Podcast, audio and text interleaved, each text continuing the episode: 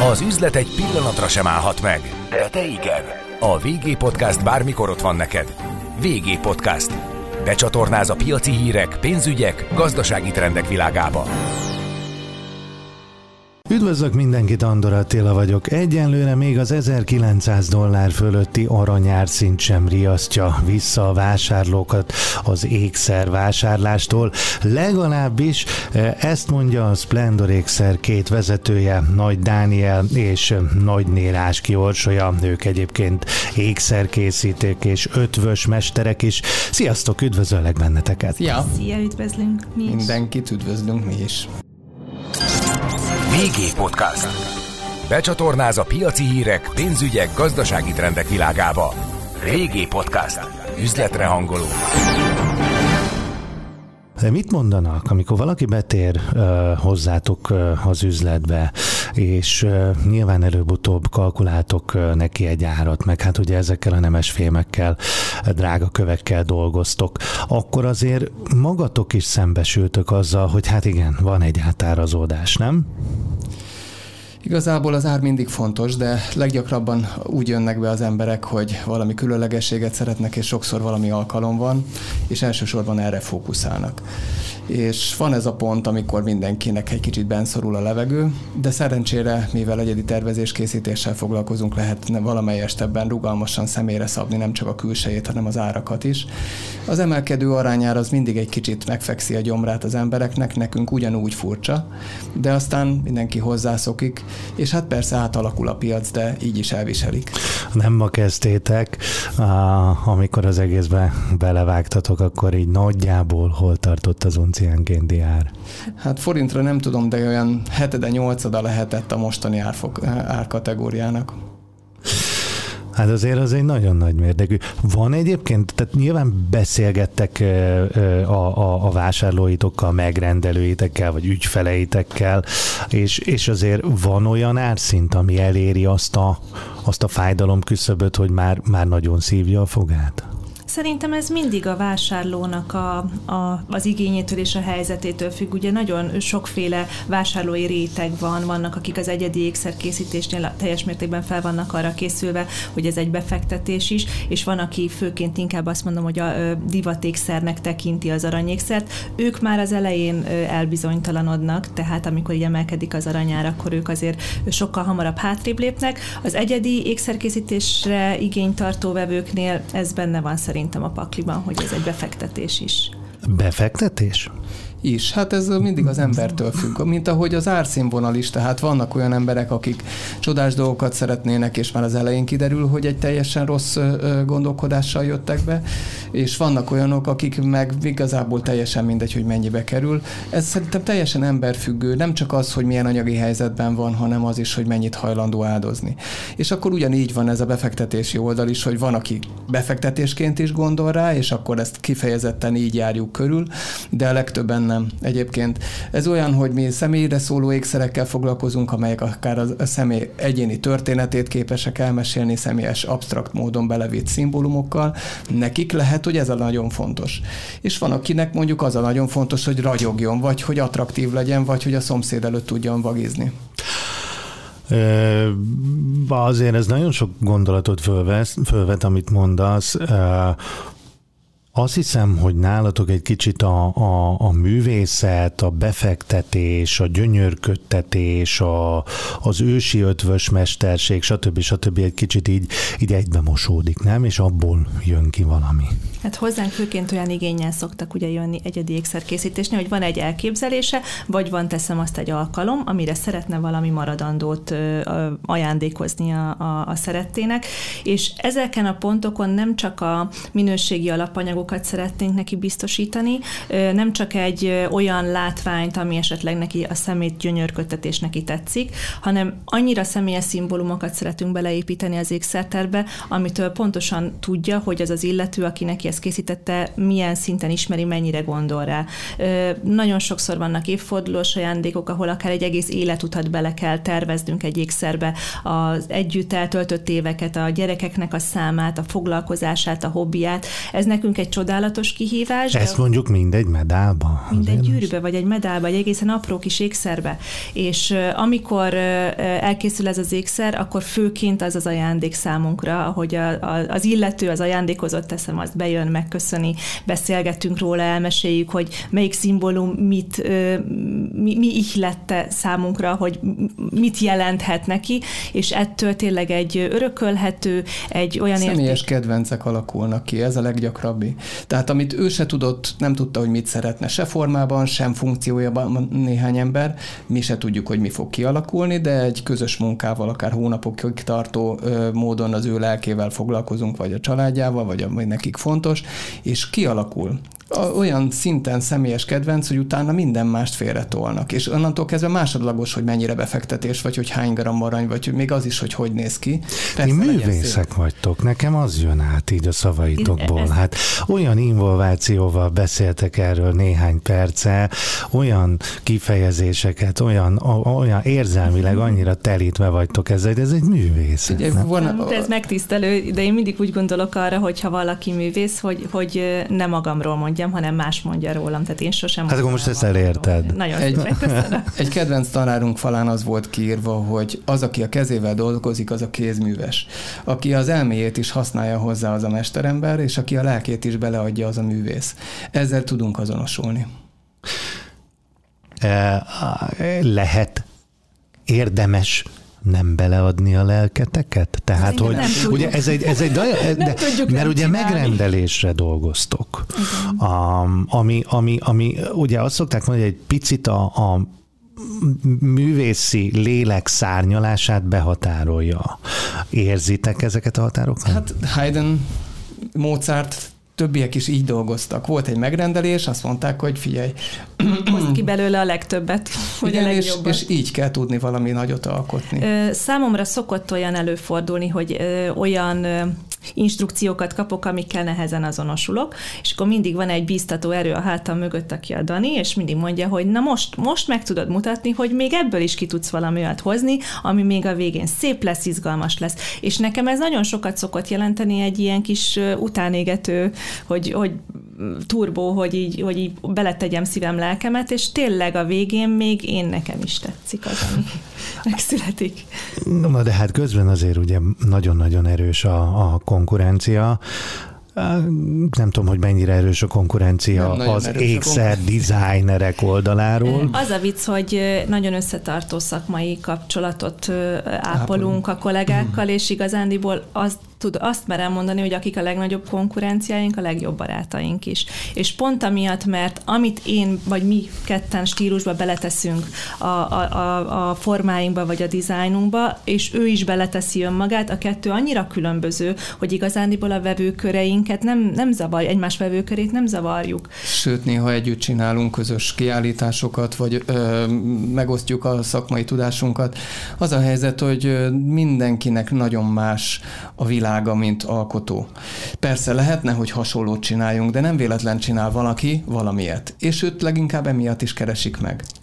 És hol tart egyébként a magyar ékszerkészítés, minőségi egyedi ékszerkészítés? Hogyha a világ térképet nézzük, azért ti jártok nemzetközi kiállításokra, versenyekre is, úgy tudom, felnéznek a magyar ékszer tervezőre? Abban a pillanatban néznek föl, amikor leiskolázzuk őket. Tehát mm. azt kell mondjam, hogy Magyarországnak van egy nagy előnye a többiekhez képest, talán negatívnak tűnik, de ez az elmaradott oktatás. Mert ma már... Idézőjelbe tesszük az elmaradottat. Igen, tehát akkor mondjuk úgy, hogy... Klasszikus, klasszikus értékekre épül. Igen, tehát igen. nem minden egyes fogás, minden egyes régen megszerzett tudást a gyerekek az iskolában megtanulnak és gyakorolnak, és míg külföldön sorozatgép kezelőket oktatnak, nálunk mindent tudnak ezek a, a tanulók. Hát a minden tudás az azt, azt jelenti, hogy van fogalmuk, mert aztán majd az ötvös munkájuk alatt tanulják tanulják meg a nem mindent, mert borzasztó mélységei vannak a szakmának, és minden specializáción belül is. De az igaz, hogy amikor kimegyünk egy ilyen nemzetközi versenyre, akkor azért tudunk díjakat nyerni, mert azt látjuk, hogy a nemzetközi átlag iszonyú mélyen van. Um, hogy mondjam, itt Orsi előző válaszából egy kicsit nekem egy ilyen uh, kis távol-keleti alulfizetett munkás jutott az eszembe, aki éppen mondjuk nem telefonokat szerel össze, hanem medálokat. Ezt így kell elképzelni? Hát bizony külföldön nagyon ö, sűrűn előfordul, hogy előre nyomtatott alkatrészekből összelegózzák az ékszert, míg Magyarországon minden egyes fázis kézzel készülve. Ö, most azt mondom, hogy ha, ha egy ötvös tanuló mindent elméletben tud, hogy kézzel hogy kéne elkészíteni, akkor sokkal inkább tudja az új, mostani modern technikákat használni és alkalmazni, akár csak az ékszer tervezésének a fázisában. Vannak a tervezésnek egyébként ilyen globális uralkodó trendjei? Azt azért nem tudjuk megmondani, mert nekünk van egy egyéni stílusunk, és hogyha valaki úgy jön be, hogy ő neki nem ebből a stílusból kell, mi abban is nagyon szívesen elmélyedünk. De azt kell mondjam, hogy olyan nagyon globális trendek az ékszervilágban talán azért nincsenek, mert nem tudják tömegek megengedni maguknak azt, amit tényleg mondjuk, hogy az én fogalmaim szerint is ékszer.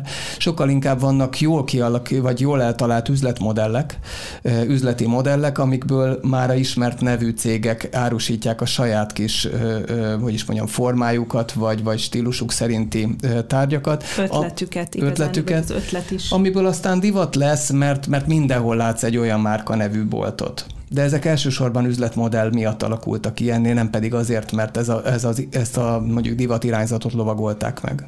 Én azt is gondolom, hogy divatról azért nem lehet feltétlenül beszélni az ékszeriparban, mert ez tényleg egy olyan befektetés is, hogy generációkon át értéket kell, hogy képviseljen. Tehát míg a fast fashionben tényleg az van, hogy negyed évente, vagy akár a divat világában is évente kell új kollekciókat kidobni, itt azért generációkon 100-200 évek éveken át működőképes ékszereknek kell lenni. Igen, de mondjuk vannak olyan, nem tudom, formák, anyagok, olyan kőfajták, olyan foglalások, gondolom, hogy a, a, a, a gyémántnál vannak olyan csiszolások, amik most divatosak, elismertek, és így, így trendé válnak, nem? Vannak, vannak olyanok, hogy felkapnak egy, egy színkombinációt, teszem azt, hogy most a rozi arany egy rózsaszínkővel, vagy, vagy azért a sárga gyémántnak is egy kicsit úgy feljebb ment a, a, a renoméja. Ilyen van, csak nem gondolom azt, hogy annyira sűrű váltásban lenne, mint a divatvilágában, itt azért 10-20-30 évekről beszélhetünk. És ugye ti egyedi ékszerkészítők vagytok, de hát nyilván egy más réteget szolgáltok ki, de hát hogyha az ember bemegy egy plázába, akkor gyakorlatilag egymást érik a, a, az ékszer, nem is az ékszerészek, az ékszerüzletek. Jelen... Ez rontja, rontja a szakmát? Mm, Tehát ez... Inkább, inkább ö, rétegzi, vagy úgy mondjam, a, a kínálatot. Tehát az, amit a plázában, vagy jellemzően bármilyen ékszerüzletben lehet kapni, az 99% a kereskedelm, tehát külföldről érkező importáru sorozatgyártás. A sorozatgyártásnál teljesen mások a szempontok. Ott az a lényeg, hogy a lehető legkevesebből hozzanak ki valamit. Nyilván akkor érthetjük, hogy ezek kicsontozott, nem különösen kiemelkedő minőségű tárgyak. Jellemzően nem nem valódi kövesek és alacsonyabb karátszámúak, és ez még mindig nem jelentene negatívumokat, de összhatásában azért nem az a szint, amilyen szintre igazából az ember vágyik, viszont megfizethető. Tehát van egy olyan réteg, akinek ez az ékszer, és van egy olyan réteg, aki megértette ennek a korlátait, és akar egy más színvonalú ékszert, mondjuk egy olyat, ami nem néhány évig tart, hanem generációkon átívelve értékteremtés. Az egy másik kategória. Így aztán számtalan felé lehet szecskázni az ékszer kínálatot. Nem tudom, hogy nekünk sokkal több munkánk lenne, hogyha nem volna ennyi ékszerüzlet. Tény, hogy az, akinek mondjuk nálunk nagyon sokba kerülne valami, ami egyébként nem kiugróan drága, de mi nem megyünk egy bizonyos minőségi szint alá, az lehet, hogy talál máshol, ahol a kereskedelemben egy nagyon kispórolt, kis súlyú, de esetleg kevésbé tartós ékszer tud megvenni, így aztán kiegészítjük egymást. Arról mi a véleményetek, hogy hangsúlyozva azt, hogy nem, nem ugyanaz a szint, de hogy ez a sok ékszerüzlet és ez a, az ékszernek a tömeges jelenléte, ez, ez tömegesen viszi a, a fejekbe azt, hogy ékszer, ami a cső végén akár jót is tehet ö, nektek. Valójában nem ö, tesz jót, de elsősorban lehet, hogy ez a mi hibánk, mert ö, nincsen sehol edukálva a, az ékszerkedvelő, nem tudja a különbségeket ö, fehér, arany és platina között, nem érti a különbséget a brilliáns és a gyémánt között, és még van egy csomó-csomó olyan dolog, amelyik akár a hamisítások, vagy a, a nem hamis, de, de hasonlónak tűnő, viszont teljesen más ö, ö, eredményt ö, ígérő ö, dolgok párhuzamossága vagy összehasonlítása. Tehát mi nekünk van egy szakmai szervezetünk, amit mostanában kezdünk életre hozni, vagy újra, újra igen, mert Ez egy... az, a, a, a minket megelőző komoly generációknak volt hosszan ilyen szakmai szervezete, de más volt az a világ, és ma mióta ipar az ékszer, egészen átalakult a szakma is, és ez az érdekképviseleti szervezet, vagy, vagy összefogás, ez, ez úgy, mm, hát okát vesz, nem okát veszítette, inkább abban a formájában kicsit elhalt, és most megpróbáljuk újra létrehozni, és ennek az egyik legfontosabb vállalása az, hogy olyan a publikumnak, tehát az átlagembereknek információs központot szolgáltasson, ahol az ember megérti, hogy mi micsoda, és ha bemegy egy nagymárkához akár, akkor ne érezze magát átverve, amikor végül kiderül, hogy nem azt kapta, amire számított. Sokat szóra mondjátok, hogy nagymárkák. A, a nagymárkák foglalkoztatnak fizetésért, dolgoztatnak ékszertervezőket, akik azokat a kollekciókat, ami egyébként nem a plázákba, hanem az igényes márkaüzletekbe tömegesen, globálisan jelen lesz, vagy, vagy megvásárolnak művészektől, egyedi készítőktől, formavilágokat, színkombinációkat, montálors, és a többi, stb. Ennek van egy ára, vagy lehet egy ára, nem tudom, megveszi, legyártatja, és én már akkor az övé. Egy kicsit bonyolultabb a háttere, tehát tudok olyanról is, hogy igen, különböző márkák meghirdetnek egy pályázatot, ahol művészek úgymond, tehát ö, ö, új formákat próbálnak kitalálni az ő elképzeléseik szerint. Én azt gondolom, hogy foglalkoztatnak állandó tervezőket is, ahol viszont más a funkció, tehát nem ö, kapnak szabad kezet, és azt mondják, hogy figyelj, rajzolj valami szépet, hanem azt mondják, hogy figyelj, ezek az ár, a technológia, stb. limitek, korlátok, ennek megfelelőt próbálj valamit varázsolni, és teljesen más, az, tehát meg van kötve a keze, ezeken a határokon belül kell valami szakmai, nem is szakmailag, hanem üzletileg megfelelőt alkotni. És azt gondolom, hogy ez nem tipikusan olyan, mint amit mi csinálunk, ahol egy sokkal nagyobb a szabadságunk, mi is korlátok között mozgunk, ha másért nem magunknak szabunk korlátokat, hogy ne legyenek értelmetlen árkategóriában borzasztó tömör vagy nagy vastagságú dolgok, ahol ami esetleg nem indokolt, hanem feléből is ki lehet hozni, úgyhogy jó minőség minőség legyen, de azok a nagy cégeknél ö, elsősorban azt hiszem, hogy az üzleti érdek, tehát az üzleti modell szerint szokták beállítani, és akkor valljuk be, többféle nagy márka van. Tehát van, aki ott is a bizsúval foglalkozik, vagy a, és nagyon ismert márka, vagy ö, esetleg ö, már nem esfém, de még az alacsony kategória, amit magasért próbálnak eladni, és van olyan is, ami a magas kategóriában gyár, gyársorozatban, hát ők Magyarországon annyira nem képviselik magukat, de azokban az országokban, országokban, ahol ilyen van, ott azért megfelelő ékszerkedvelő őket is csak egy olyan kategóriába helyezi, hogy na ez az, amit a szomszédom is meg tud venni, tehát neki nem ilyen kell. Ha nemzetközi porondra tekintünk, akkor melyik országot mondanátok, ahol, ahol kiemelkedő az ékszerkultúra és az ékszertervezés, ékszer design?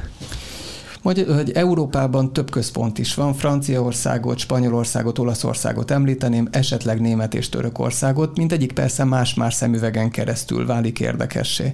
Nekünk ez az Odzsoálié, tehát ez a magas ékszer kategória a világunk, ami fehér ékszerek, platina, gyémánt, arany, ilyesmi. Ebben azt gondolom, hogy a legszebb alkotásokat Franciaországban láttuk.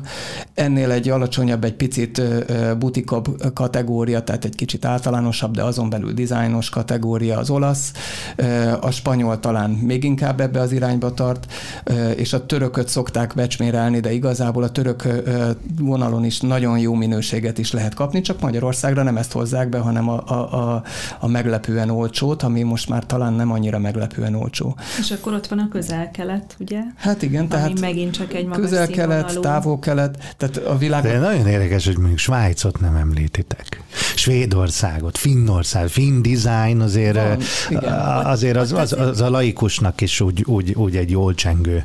Ott, ott kifejezetten a kézművesség az, ami értéket jelent, tehát ott még nem is kell feltétlenül nagyon elszevezetten különleges dizájnnak lenni, hogyha valaki úgy reklámozza az ékszerét, hogy ez kizárólag kézzel készült, már megvan a vevő réteg. Nálunk azért szerintem igénylik, hogy a minőség is párosuljon a kézzel készült ékszerrel. Tehát akkor visszaélnek ezzel a skandinávok, hogy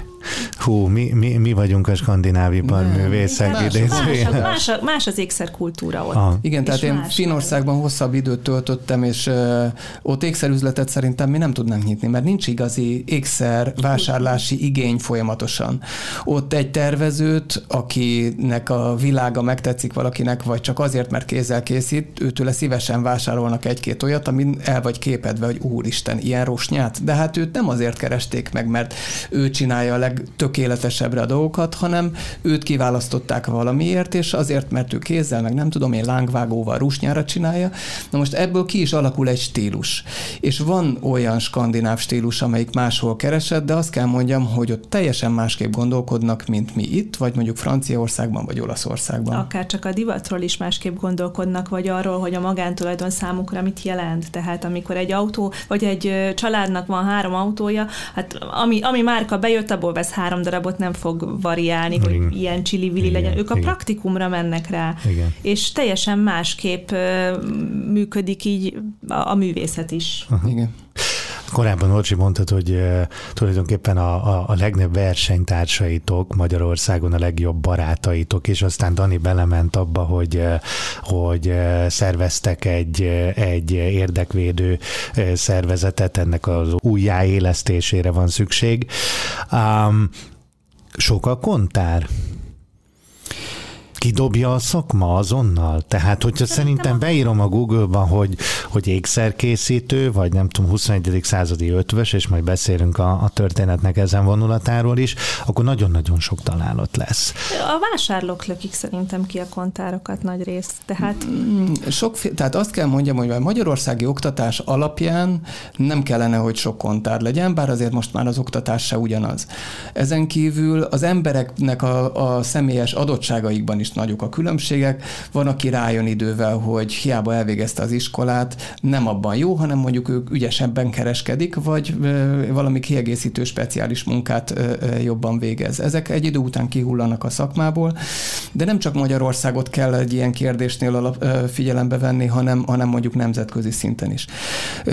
Magyarországon azt hiszem, hogy elég jó a felhozata, sok az ügyes ötvös. De azért ekkora igény nincs az ékszerre, hogy, hogy mindenki klasszul megéljen, tehát mindenki megtalálja a speciális területét. Van, aki kifejezetten egyszerű formák agyonvariálásával nagyon ügyes dolgokat csinál. Van, aki ö, olyan alapanyagokat választ, amitől ő kiemelkedőt tud csinálni, és megtalálja ő is a helyét. Az alapanyagok egyébként szélesedik a spektrum. Igen. Tehát, hogy én, én azt gondolom, hogy évtizedekkel ezelőtt mondjuk az acél, az semmilyen szinten sem szerepelhetett azon a lapon, amire azt írjuk rá, hogy ékszer hm. alapanyagok, nemesfémek, nem tudom, hogy mi a pontos kifejezés. Most meg azért úgy, úgy van, nem? És ezt, ezt csak mi kilenc darab ötvös, vagy arany ötvözettel dolgozunk, tehát már csak az arany ötvözetek palettája is nőtt, hogy milyen technikai újítások vannak, teszem a színben, minőségben. Természetesen más alap alapanyagok is fölkerültek, és ami szerintem igazándiból ékszer kategóriává emeli ezeket az alapanyagokat, ez a kombinálása. A hát meg a művészi munka. Tehát igen, vannak olyan nemes, vagy vannak olyan fémváltozatok, vagy akár nem is fémváltozatok, amikkel ugyancsak lehet gyönyörűt alkotni, akár csak kiegészítőként, mint ahogy az ománc sem nemes fém, de ugye régen is alkalmazták az ékszereken. Most is vannak olyan kerámiák, vagy, vagy a titán, vagy egyéb, amivel lehet kiegészíteni, kombinálni és érdekeseket csinálni csinálni. Azt nem tudom eldönteni igazából, hogy az annak idején kínai ezüstnek hívott alumínium, amit annak idején használtak, mondjuk, hogy ötvös munkához, hoz hasonlóan ki fognak ezek hullani egy idő után, mikor már nem annyira újdonság vagy divatos, vagy megmaradnak a köztudatban. Mi a, a hagyományos nemes fémváltozatok és drága kövek mellett tettük le a voksunkat, amik már ugye évezredek óta az ékszert jelentik. Ebben látjuk azt a tartós értékteremtést és azokat a allergia vagy, vagy minőségi elvárásokat, amiket azt gondolom, hogy a legtöbb ember az ékszeréhez hozzáfűz. Bizonyos esetekben mi is szívesen teszünk kivételeket és kísérletezünk, de van, aki kifejezetten ezekben találja meg az ő specializációját, és emiatt neki meg is lesz a vevőköre. Ötvösök vagytok. A, ez egy, azt gondolom, hogy egy, egy régi és, és alapvetően egy kicsit ilyen a, a laikus ember számára misztikus ö, ö, kifejezés. A, tulajdonképpen az ötvös és az ékszerkészítő nem ugyanaz, ugye? Ez érdekes vita kérdése. Miben, nálunk is úgy értem, hogy nem kettőnk között, hanem, hanem mondjuk a, a kollégák között. Orsi mosolyog. Hát igen. Egy, egy, otthon vitázni, hogy most... Egy, egy általunk nagyon tisztelt idős mester azt mondta, hogy az ötvös az egy arhaikus kifejezés, és az ékszer rész az valami hasonló. De van, aki mm, fogalmilag is különbségeket tesz közötte. Hát a Dani például ötvös ezüstműves, tehát ő szakmai oktatást arra kapott, hogy ő tálakat, kancsókat, kancsókat ilyen nagyobb tárgyakat, tehát, ami jellemzően ezüstből készült annak uh-huh, uh-huh, uh-huh. Én, ék, én aranyművesként végeztem, tehát én kifejezetten az ékszer készítéshez értek. A kettő között az a különbség, hogy egy ezüstműves sokkal könnyebben elsajátítja az aranyműves fogásokat, mint fordítva. Tehát... Akkor, akkor neked volt, neked volt könnyebb dolgod, Dani? Nekem speciálisabb ö, ö, olyan tudást is megtanítottak, amit az aranyműveseknek nem, és ezek kicsit úgy kell elképzelni, mintha nagyítóban nézném, mert hogyha a tárgyat hevítem, és néha csak néhány fokon múlik az, hogy elolvad vagy megforrad, ö, mivel mi nagy tárgyakon gyakoroltuk ezeket, talán jobban megéreztünk néhány ilyen apróságot, ami miatt azt mondják, hogy az aranyművessé váló ezüstműves néha ezekben ügyesebb. Nem biztos, hogy mind mindig így van, de igazából az, hogy mi volt az alapoktatásunk, az az első néhány évről szól, ehhez képest lassan 25 éve a szakmában vagyunk. Egy kicsit többet magunkra aggattunk azóta, mint az alap. Uh, igen, azt gondolom, hogy, hogy, a, hogy a tapasztalat az biztos, hogy itt is nagyon-nagyon sokat számít. És itt most nem csak szűk értelemben arra a tapasztalatra gondolok, hogy a kezedben mi van, amikor dolgozol, hanem, hanem tapasztalat általánosan bevett szép formákról, tapasztalat ö, ö, vevőkről. vevőkről, a vevőkkel való, való, való kommunikációról. Azért az, hogy, hogy van egy összeg, van egy elképzelése a vevőnek, talán rosszabb szóval egy igénye, vannak lehetőségek, amit meg lehet csinálni, nem tudom, akkorában, annyi anyagból, stb. van, amit nem. Tehát ezért ezeket összehozni, az is művészet. Én ezért gondolom azt, hogy mindenféleképpen, aki a pult mögött áll, annak értenie kell a szakmához.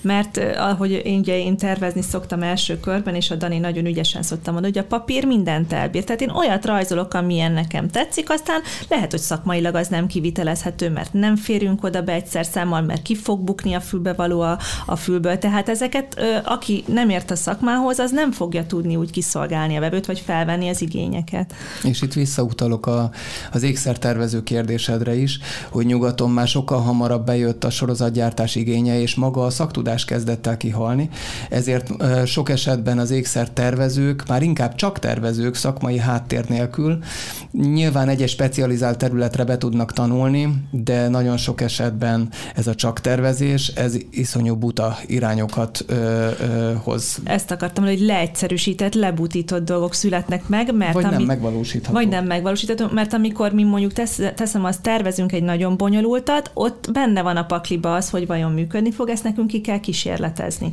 Tehát nekünk egy kicsit hosszabb folyamatról szól a dolog. Amit, amilyen ékszer... De közben ebben a kísérletezésben, ebben magatok is fejlődünk. tanultok, fejlődtök. Persze, persze. És nekem ebben a kedvenc részem az, amikor összeülünk a kollégákkal, mert bevállaltam már megint valami olyasmit, amit én sem tudom, hogy kéne elkészíteni, összedugjuk a fejünket, és mindenkinek teljesen más folyamat ötlete van. A folyamatból kiemelünk részeket, amelyik kinek melyik volt a legjobb gondolata, és ahogy így üljünk, ülünk körbe, vérzik az agyunk, hogy hogy kéne ezt megcsinálni, ez egy annyira klassz, kreatív időszak, ugye nem arról szól, hogy a vevővel beszélgetsz, nem arról szól, hogy te faragod az aranyat, hanem arról szól, hogy valami stratégiát építesz fel, valami lehetetlen próbálsz mégis lehetőségé alakítani, és a végén, amikor megszületik, ez egy hatalmas katarzis. Ez nagyon jó faragod az aranyat? Hát ez nagyon, ez tetszik. Igen. De, de például ezt egy nagy cég nem biztos, hogy megengedheti magának, tehát a mi általunk tervezett dizájnokra egy nagy cég azt fogja mondani, hogy ez neki nem költséghatékony, hogy ő ezt elkezdje gyártani, mert ez tényleg sokkal több időt vesz igénybe, mint egy egyszerű lebutított forma, hogy mondta Dani. Ahogy faragjátok az aranyat? Sok technikája van egyébként adnak, hogy hogyan lehet kialakítani egy ékszert vagy egy bármilyen tárgyat, és a teljesen hagyományos, antik és misztikus régi technikákat ugyanúgy alkalmazunk, mint a legújabb magas technológiákat is. Ezek aztán számtalan lehetőséget adnak, és sokszor valóban faragod, hogy most épp a viaszt, amiből arany lesz, vagy magát az aranyat, mindig vannak érdekesek. De a kezetekben van, nem? Tehát, hogy azt mondod, hogy új technológiák, új eszközök, persze nyilván a, a, a, az új ecset támogatja a művészt, de hogy nem mindegy, hogy ki fogja meg azt az ecsetet mindegy, hogy ki fogja meg azt az ecsetet? Nem. ezek eszközök, tehát ezek nem adják a kreativitást mögé, nem adják a, a formavilágot, vagy a lelkületet, ezek mind csak eszközök. Ez olyan, mint amikor egy fotográfusnak nem azon múlik, hogy jó képet csinál, hogy jó a gépe, hanem hogy milyen a nézőpontja, uh-huh. hogy mennyire ismeri a fényeket. Mi itt 3D-ben meg szoktuk rajzolni, tervezni a dolgokat. Régebben csak két dimenzióban és CNC maróval csináltunk egy háromdimenziós alakot, ahol, vagy hát végül is csak a két dimenziónak adtunk térbeliséget, de teljesen kockaszerűt. Ahhoz, hogy egy jól kitalált alaknak az arányait vagy a méreteit ne roncsuk el, tehát próbáltunk egy kicsit biztonságot okozni magunknak. Most is valahol a 3D erről szól, de közben arról is, hogy tudjuk ábrázolni, térben megmutatni, meg hát egyáltalán kitalálni, mert térben az ember nagyon nehezen gondolkodik, még az is, aki erre rátermet, de amikor megszületik az alap, ahhoz utána ötvösnek kell lenni. Tehát egy, egy még hogyha öntéssel azt a formát, amit 3D-ben megterveztünk, egészen precízen ki meg is kapjuk kézbe, az egy csúnya és nagyon sok esetben darabokból álló és számtalan alkatrészében kézimunkát feltételező tárgy, aminek aztán ékszerré kell válnia. És ehhez igazán ügyes, jókezű, képzett, okos, gondolkodó ötvösökre van szükség. Ezért nagyon nehéz jó kollégát találni. Van olyan, hogy ahogy, ahogy mondjátok, a, a megvalósítás folyamata, amikor a kollégákkal összeültök, az, az, az mennyire jó és mennyire kreatív. Van olyan, hogy hát kicsit túlszárnyal a fantázia és ezt most abszolút jó értelemben, és itt benneteket inspiráló módon ö, értem, viszont hát már a, a megrendeléstől messze kerültek.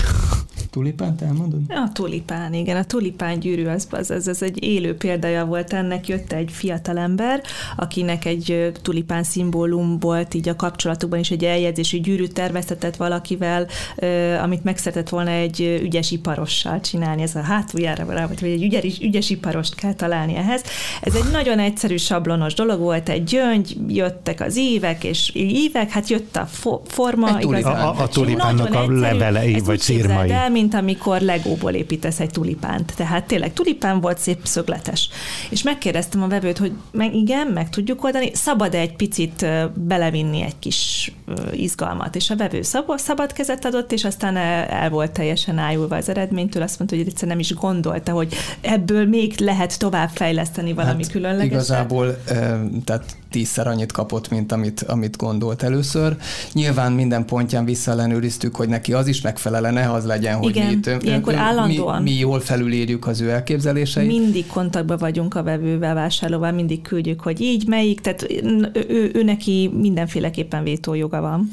Tudod, van az a pont, ez a, vevő, kollégákkal is így szokott lenni, hogy van az, aki az elvárható alatt dolgozik, van, aki az elvárhatót megcsinálja, és van az, aki elvárhatót meg tudja lépni. Na, ezek a kollégák a jók. De nálunk is mi is így gondolkodunk. Tehát az, hogy ő behoz egy rajzot, nekünk sokkal egyszerűbb dolgunk lett volna azt megvalósítani, csak mi szerettünk volna egy olyat, amire aztán kihúzzuk magunkat, és ő is büszkén mutogatja. Ebben a világban éltek, és, és nyilván, nyilván tapasztalat, profizmus, affinitás, képzettség, tájékozottság, és lehetne sorolni, ami a ti tarsolyotokban van. De nem fárasztó, hogy amikor valaki bejön hogy nem tudom, van egy évforduló, szeretne egy gyűrűt, hát ő mire gondolt? Hát legyen benne egy kis kő, de hát úgy nem is tudja, jó, lehet egy kicsit mat, de, de ne olyan nagyon, akkor úgy, akkor úgy ismét involválódni, és akkor, akkor csináljuk, hogy mit szeretnél. Nincs, Nagyon nincs szeretem. ilyen válság? Nincs. Nagyon nincs. szeretem ezt. Pont ezt a részét szeretem az egész ékszerkészítésnek, mert ennél a pontnál először ugye kikérdezem az illetőt, hogy, hogy megnézem a hölgyet, hogyha van róla fotó, hogy milyen stílusú, meghatározzuk, hogy esetleg milyen színeket szeret, és utána bele tudjuk vinni azokat a különlegességeket, és, és én pont ezt a részét, ezt a kreatív részét nagyon szeretem, és nekem nagyon nagy szerencsém szerencsém van, hogy van nekem egy külső szemem, amikor én már elveszek a tervezésbe, akkor szólok Daninak, és ő ránéz, és mondja, hogy ez az irány jobb, vagy az az irány jobb, és akkor nem magammal vívódom, hanem tényleg két, két és, személyiség tud együtt dolgozni. És mi alapján mondod, hogy ez a jobb, vagy az a jobb? Tehát, hogy jobb, tehát, hogy nyilván van egy tapasztalat, és ez, ez nem lebecsülendő, meg van egy, van egy szubjektív megítélés. Nem, nem, azért ez nem ennyire uh, művészi, uh, tehát vannak alapvető alapvető kompozíciós alapelvek. Harmónia, ritmusok és egyebek, amiket ilyenkor az ember ránéz, és azt mondja, hogy figyelj, ez még nem tökéletes. Vagy az ívében megtörések. Ezekre hívom föl a figyelmet, illetve ő már olyan mélyen beleásta magát, hogy esetleg ezekre nem is, vagy ezek a pontok Nincs pont nem tűnik föl. Igen. És akkor így, így igazából elkezdjük keverni ezt az energiát addig, amíg ki nem for. Sok a hamisítvány egyébként? Tehát azért nyilván Arra rengeteg... a mi ékszereinket? Ne, ne, ne, ne, ne, ne, nem erre van. gondoltam. Hamisítják? Igen, Igen. előfordul. Volt nem olyan csak vásárló, az ékszereinket, hanem volt olyan vásárló, aki, aki letett egy gyűrűpárt, és mondta, hogy hát megcsináltatta egy helyi kollégával, de hát nem, akkor megrendelni inkább tőlünk a mi dizájnunkat. Tehát. Volt, hogy a mi fotóinkból, a mi tárgyainkból létrehozott valaki egy céget, eladta, hogy azt ők csinálják, és plakátjukon, szórólapjukon mindenen ez volt. Ezek előfordulnak. Hát, és olyan értelemben hamisítás, hogy azt hiszi, ha valaki megmutat nektek egy gyűrűt, bármilyen ékszert, az hiszi, hogy arany, és kiderül, hogy sárga rész. Erre gondoltál? Hát ez egy bevett, hogy mondjam, fogás, hogy úgy, úgy vannak ezek a szép nagy számokkal beütött, messziről ordít róla, hogy részgyűrű, és akkor adják, veszik a piacon benzinkútnál mindenféle apró cseprő pénzért. Van, ez előfordul, szoktak bejönni, de hát ezeket Egyébként a komolyabb ékszereknél szerintem azért nem feltétlenül van ilyen típusú hamisítás, mert abba ugyanúgy bele kell tenni azt a munkát, amivel az eredeti készült, hogy ugyanúgy nézzen ki. Tehát szerintem ez egy picit leszűkíti a kört, a mi formavilágunk annyira térbeli, hogy nem is nagyon könnyű hamisítani, de egyébként vannak kollégák is, akik már megvették a saját ékszereik másolatait Kínából. Igen, igen, ez is, ez is egy, ez egy általános dolog, meg amire esetleg gondolsz, hogy ezeket az üreges tárgyakat mindenféle huncutsággal föltöltik, olyan is előfordul. Kövekben, szóval mindenben van átverés, mert ezek nagy értékű dolgok, már ha nem a divatékszerekről beszélgetünk, hanem a valódi nemesfémből és egyebekből készült változatok, az mindig lesz, tehát ez egy, a bűnözés egyik megtérülő formája valószínű. De azt mondjátok, hogy, hogy nem nagyobb az aránya, mint mondjuk 10-15 évvel ezelőtt. Nem, nem, szerintem nem. Nem. Nagy Dániel és Nagy Nérás Kiorsolya, a Splendor ékszer két vezetője, ékszertervező ötvösök. Köszönöm szépen. Köszönjük, Köszönjük hogy itt lehetünk. Üzletre hangolunk. Régi podcast.